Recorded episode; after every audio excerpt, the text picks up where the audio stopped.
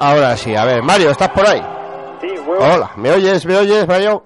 Sí, ¿me oís vosotros? Venga, sí, venga. Buenas tardes, Mario, lo primero. Buenas tardes, ¿qué tal? Ah, pues nosotros bien, ¿y tú desde dónde nos llamas? Porque vosotros llamáis uno de cada punto de la geografía, ¿dónde llamas tú? Estamos repartidos, además no te creas que solo en España, también tenemos gente en Sudamérica, ¿sabes? Eh, yo estoy en Alicante. Ah, en Alicante. Tu compañero Lorenzo Era nos llamó desde Tenerife Desde el otro día. Desde Canarias. Vale. Estaba comentando antes de que nos llamaras de que muy pronto van a estrenar la película de- del señor Clint Eastwood, eh, francotirador, y se va a poner la cosita muy de moda y del libro este que comentábamos y que nos, gusta que cuando nos llaméis para hablar de un tema, pues dar de referencia a una película para que la gente se sitúe. Entonces, en este caso vamos a hablar de francotiradores, así que todo tuyo, socio.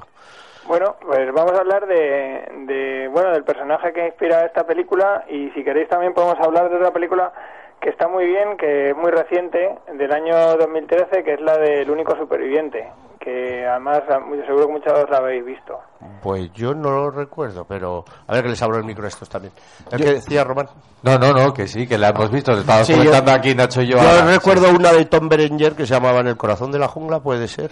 Que también Esa- era. es sí. que, mira, los SEAL son uno de los cuerpos que más películas y más libros y más revistas y más artículos han inspirado de la historia. Yo creo que es el cuerpo mediático por, por excelencia, hasta el punto ya de que hasta están mitificados, ¿sabes? Porque son muy buenos, eh, son muy buenos porque tienen más presupuesto que ningún otro en el mundo, porque porque están en constante en constante actividad, siempre están en acción, y entonces claro, son muy buenos. Lo- Eh, aparte la selección que tienen es muy muy estricta. Lo- los SEAL, para los que no sepamos de lo que está hablando, son los hombres de Harrelson. Eh, No. Son, para, que- para los que no... Son los SWAT. Ah, los SWAT. metidos, son como los hombres de Harrison de la Armada estadounidense. Son marines, ¿no? Marines. Son, son- no, los marines, los, los marines serían la infantería de marina, eh, eh, pero dentro de, en el ej- ejército americano los marines son como un mini ejército dentro del ejército. Los marines, vale. para que nos pongamos, eh, son como aquí la legión. La- o sea, la hostia. Así nos, nos ponemos eh, un poco en... Y los, y los SEAL son como los GEOS, más o menos, ¿no? Serían las operaciones especiales. Ellos están para operaciones que, digamos, requieren que a lo mejor cuatro o cinco personas se coloquen en un, en un determinado sitio y lleven a cabo una, una acción. Eh, en el caso de- del personaje de la película, lo que solía, lo que suelen hacer los francotiradores de los SEAL en, en, en Afganistán y en, y en Irak es proteger, a, por ejemplo, proteger a los marines. Cuando van a hacer una, una operación, ellos se colocan en algún sitio estratégico y desde ahí pues disparan si ven algún enemigo pues que vaya a digamos a atentar contra sus compañeros. ¿Harían como una especie de controlador de combate, el CCT que se emplean los ejércitos del aire?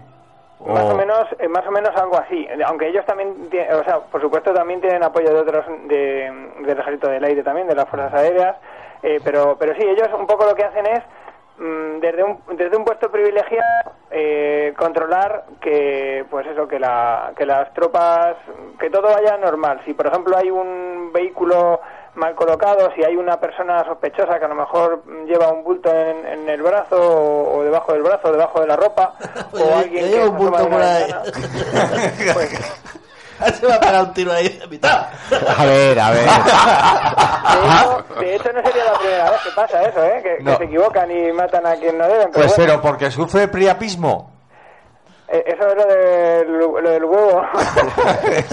Eso es que tiene eh, el, el- vamos, el trabucodonosor. El trabucodonosoro más abultado de lo A ver. ¿ha habido algún accidente alguna vez por trabucodonosoro?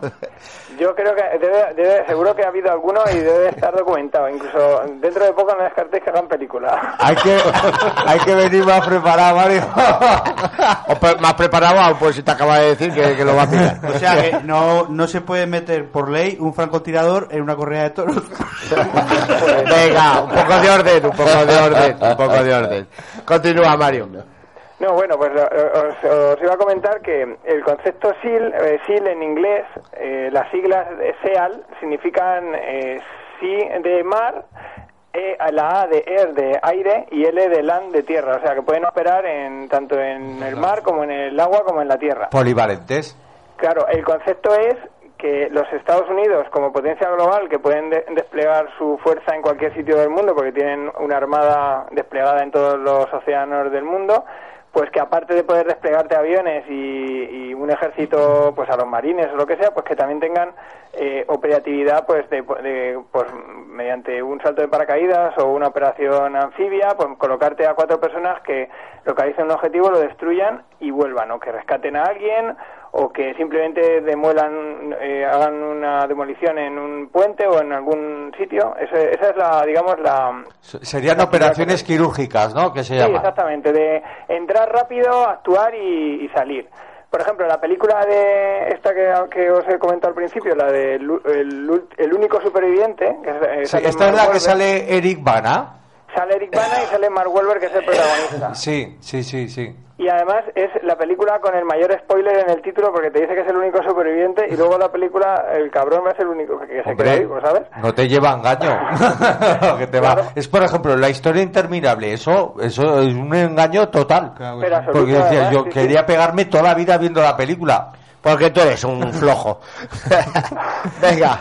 Bueno, vamos, Mario. Bueno, pues eso, eh, en esa película, por ejemplo, eh, se ve una operación de, de los SEAL, ¿no? Ahí mandan una- un grupo de cuatro personas, estas cuatro personas las despliegan en, en el Hindu Kush, que es la zona fronteriza entre Afganistán y, y Pakistán. Es, es una zona que históricamente siempre ha tenido eh, actividad bélica, desde la época de Darío, aquel el de la batalla de Maratón, de los persas y los griegos, pues desde Sí. entonces ya estaban ahí repartiéndose. Ahí hay siempre host- hostialidades, que se Ahí dice, hostilidades siempre. En el siglo XIX los ingleses y los rusos, eh, en los años 80 los rusos con los afganos, en fin, eh, ahí siempre ha habido hostilidades.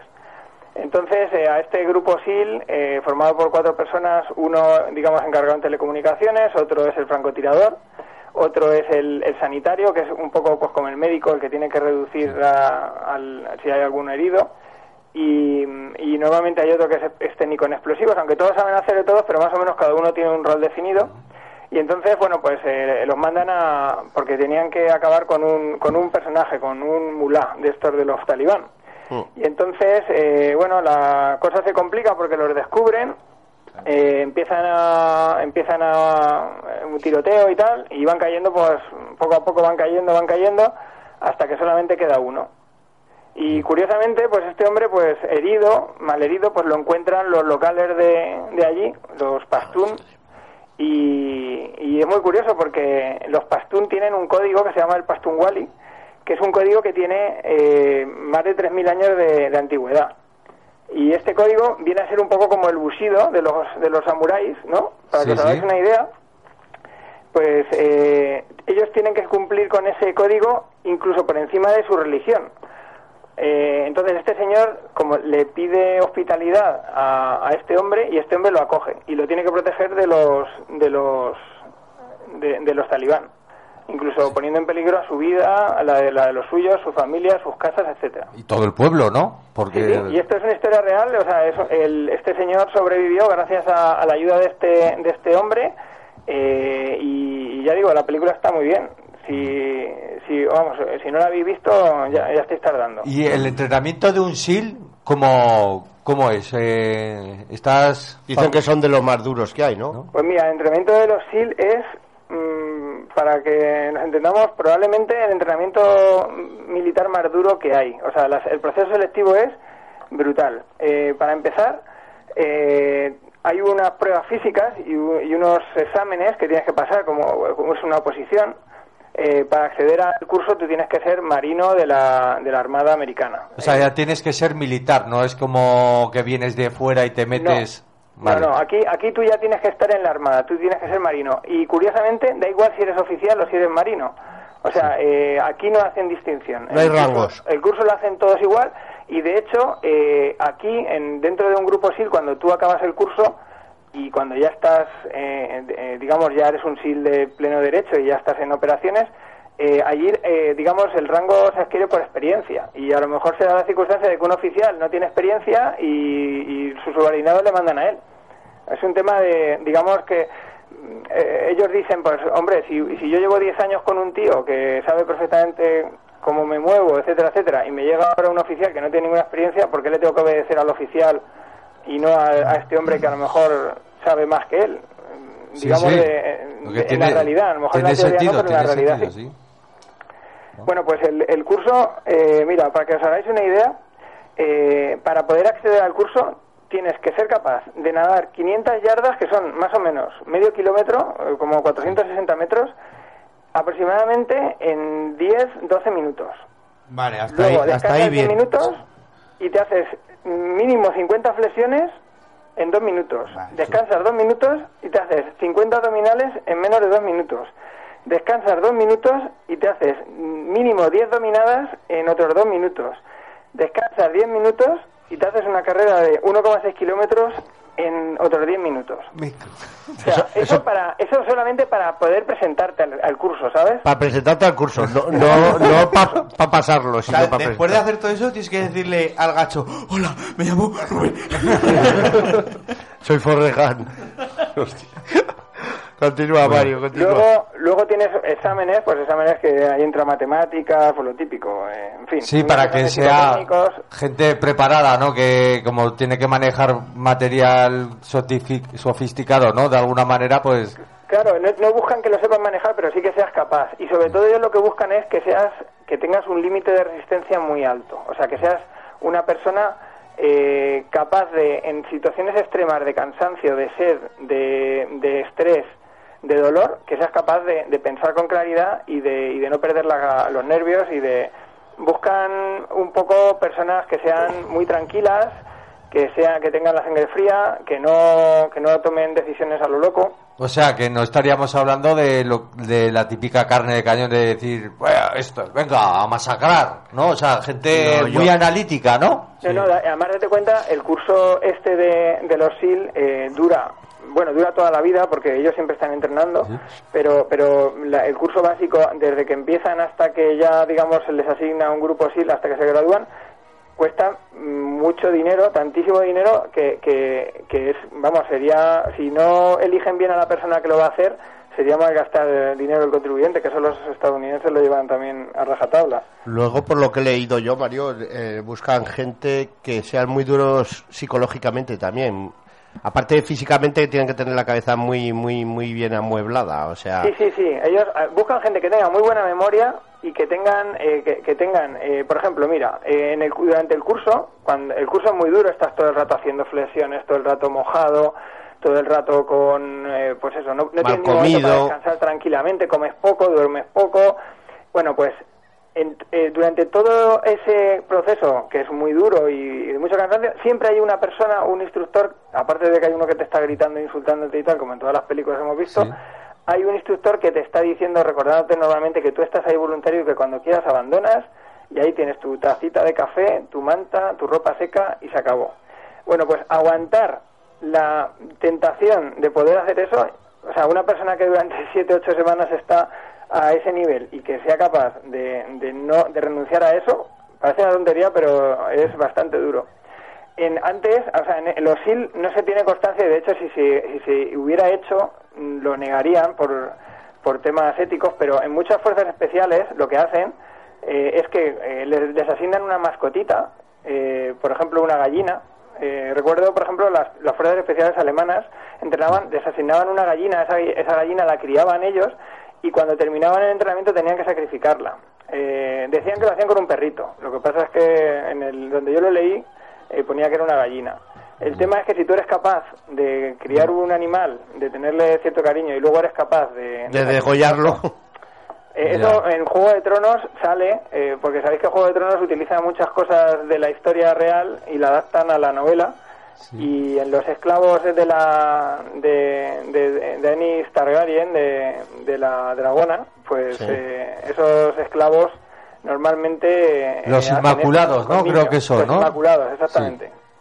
Lo- Pero ellos lo hacen con bebés. En, en la novela lo exageran Sí, un poco más y lo hacen con bebés. Claro, claro. Tiene, tiene su sentido, claro. Si tú Eso para demostrar la fortaleza mental que ¿Y, tienes. ¿Y qué antigüedad tiene esta unidad? Pues De- mira, esta unidad se crea, se crea en el año 62, o sea, en- fíjate, el contexto es cuando estaba Kennedy de presidente, Sí. justo está empezando la guerra de Vietnam y justo acaba de pasar lo de Bahía Cochinos, un fracaso de un intento de invasión de Cuba que, que sale fatal y entonces eh, ahí se da cuenta Kennedy de que, de que en, en Vietnam va a tener muchos problemas porque es un territorio muy, muy, muy jodido, es una jungla muy complicada, un clima duro. eh, u- u- eh, además ellos eh, son un ejército que actúa como, como un ejército irregular, no, no es un ejército que se te plante en- enfrente como, como un, como un ejército regular, sino que esto es todo emboscadas, todo guerrilla, entonces necesitas soldados que actúen eh, pues así, como, como guerrilleros, ¿no? Y entonces ellos pues habían tenido, eh, digamos, intercambio con, el, con los SAS británicos, habían tenido eh, maniobras conjuntas y se dan cuenta de que los SAS son muy buenos en eso y copian cosas de los SAS, copian... Por ejemplo, una cosa que copian es el poder actuar en cualquier territorio, sea, sea la jungla, sea el desierto, La nieve, cualquier lado, ¿no? Exactamente. Y, y saber manejar las armas del enemigo igual de bien que las tuyas propias, porque puede pasarte que pierdas el arma, que se te rompa o cualquier otra cosa. Y claro, eh, eso que es una obviedad, pues fíjate, sí es importante. Y, y además, eh, yo creo que aparte tienen que tener muy buena puntería, ¿no?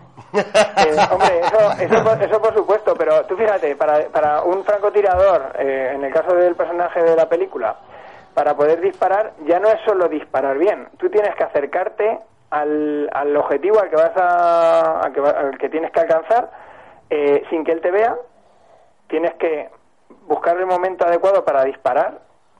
Eh, si por ejemplo tienes que estar 20 o 30 horas, tienes que estar 20 o 30 horas.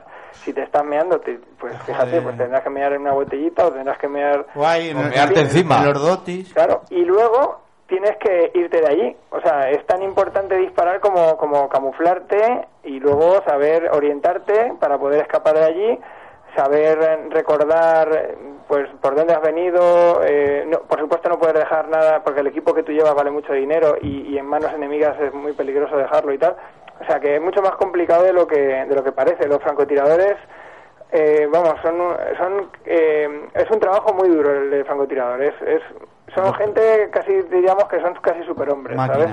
Y van, trabajan siempre en binomio. Tiene lo que es el observador, que es el que le está diciendo el viento, La distancia. Exactamente. distancia. Ah, Exactamente. sabía, Eh, eh, suelen ir de, de dos en dos. eh, uno hace la labor de, de observador, lleva como unos binoculares, eh, digamos que es el que el que selecciona y que le dice al francotirador y el francotirador dispara porque eh, claro el, el ángulo de visión que tiene el francotirador normalmente está limitado al punto en el que él va A la mira. Exactamente Hay otra película, perdona, es que al principio cuando habéis dicho la película esta, hay, eh, pensaba que era otra. Hay otra, que es que ahora no recuerdo el título. Hay otra del Mark Wahlberg este, el Marky Mark. Y también sale el Mar Rúfalo y de malo hace el Danny Glover. eh, Que también hace de francotirador. Por eso al principio he dudado. Ah, ¿Os suena vale, esa sí. peli? Que es un poco americanada, bueno, como ¿Cómo todas, se llama ¿no? la película? Que no lo recuerdo, tío. En el punto de mira o... Pues no, está la del tirador también. Que El, el tirador, Shooter. el shooter, sí, el shooter, shooter. yo pensaba que era de fútbol. Que empieza en el, en el desierto de... por. No, Ya, y, Y y luego solo que lo, que lo acaba en la nieve ahí que se tira largo un montón de horas. Sí, sí. Bueno, hay muchas películas de Claro, yo, pa- a mí- yo para mí, personalmente, el corazón de la jungla a mí me parecen de las mejores que hay. La de ¿Tú Tom qué Berenger. piensas, Mario? ¿Has visto la de Tom Berenger, Mario? La de Yo un tiro, la de un Tom Berenger objetivo. la vi hace mucho tiempo y me encantó. La Sí, verdad es que sí. hace mucho que la vi, pero, pero Tom Berenger además es un actor que, que a mí me gusta mucho. Eh, eh, en esa, esa película recuerdo que la vi hace mucho tiempo. ¿no? Sí, Eh, es muy recuerdo que era un SIL. También recuerdo... No, este era película- sargento de artillería, de marines. No, no, era francotirador. Sí, pero su rango era sargento de Ah, artillería. bueno, ya tanto no, Yo no- me acuerdo. no me acuerdo yo. De todas formas, tú puedes- eh, o sea, no, no recuerdo los detalles porque ya digo que hace mucho tiempo que, que la vi. Sí, bueno, la- a ver, la- el- básicamente la trama era que van a un, tienen que cargarse a un narcotraficante y le mandan un agente del FBI a operar con él, con el que es el mejor francotirador que hay. No, y luego lo persigue otro francotirador Sí, a él. y bueno, y- sí. Ah, no, mira, sa- ¿sabes con cuál me estaba confundiendo? Ahora que ¿Cuál? estoy pensando. Una que se hacía pasar por profesor, que Ah, era, sí. era un exil que se mete y que también había era un tema el sustituto. El sustituto. El sustituto, exactamente. Esa es buena, es la, ¿eh? esa es la que estaba pensando. Sí, que, que luego llama a su cuadrilla. Sí. Exactamente, que luego vienen Su grupo. eh, sus antiguos compañeros también, que iba uno con un moño, me acuerdo. Sí, sí. Sí, sí.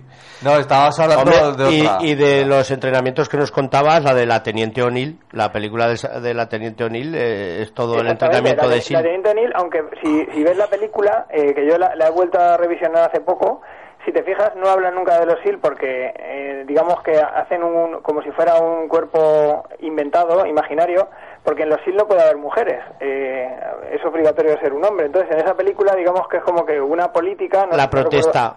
Claro, hace, hace, digamos que por un tema político, pues que pueda una mujer aspirar a, a hacer el BATS, el curso este que hemos hablado antes, y, y bueno, y, y la película esa pues refleja un poco la dureza de... La verdad es que la película no es muy buena, No. no hay que decirlo. Lo mejor de la película es cuando dice cómeme la polla.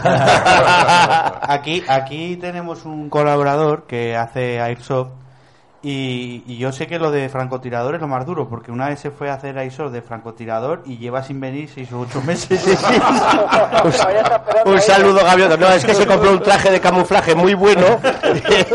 El de depredador una mierda del de- bueno, pues no, no, nos pasamos de la horita, pero cuéntanos para terminar lo último ya, Mario. Que no sé, ¿qué, qué dijo Cuente más? Ya... Ar- armas, calibres. Sí, armas y calibres que suelen usar para el francotirador. Hombre, depende del viento, la longitud. Eh, bueno, No. ello- en- es que claro, el tema es que ellos eh, trabajan normalmente con...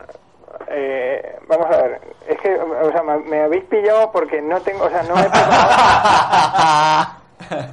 No, no, vamos a ver, voy, a ser completamente sincero. Pues Eh, yo, el el, CESME. el tema del armamento, como, como pensé que, no- que no me iba a dar tiempo a hablar de tanto, pues lo dejé para el final y no lo tengo... No, no os puedo decir, os puedo decir que utilizan normalmente eh, varios, varias, varias armas en función del objetivo que vayan a, a atacar. No O es sea, lo mismo. dependiendo de la, de la tipo de misión, tienen que llevar un determinadas armas. No puedes Claro, en, ir el- con- en la película del francotirador, en la película que, que se estrena el viernes, en el libro, por ejemplo, él, él habla de muchas armas, de muchas, eh, habla de, según la misión lleva unas, eh, lleva un, un determinado calibre, porque en una determinada misión, por ejemplo, pueden necesitar tener más, mm, precisar más potencia, una bala que atraviese, por ejemplo, paredes. Eh, en otra misión a lo mejor necesitas eh, menos calibre, pues porque están más cerca. Eh, él, él, de hecho escribió un libro eh, sobre, sobre la historia de las armas americanas y te habla de, bueno, de todas, digamos, desde todas las armas míticas estadounidenses. El tío era un experto en, aparte de todo, de, de que conocía las armas de su trabajo, conocía también eh, las armas históricas de los Estados Unidos, eh, desde la- el Winchester famoso de, y los rifles de avancarga, pues hasta, El hasta SAR, 2016, el famoso SAR para los 1911, búfalos. todas las pistolas. Entonces, eh, digamos que... que eh, el calibre variaría del 5.56, el 7.62, el 9 milímetros, el 5.56 12.70. No, no lo, no lo utilizan porque el 5.56 normalmente los francotiradores utilizan más calibre, porque el 5.56 eh, hiere pero no mata en muchas en muchas circunstancias. Entonces ellos necesitan más chicha.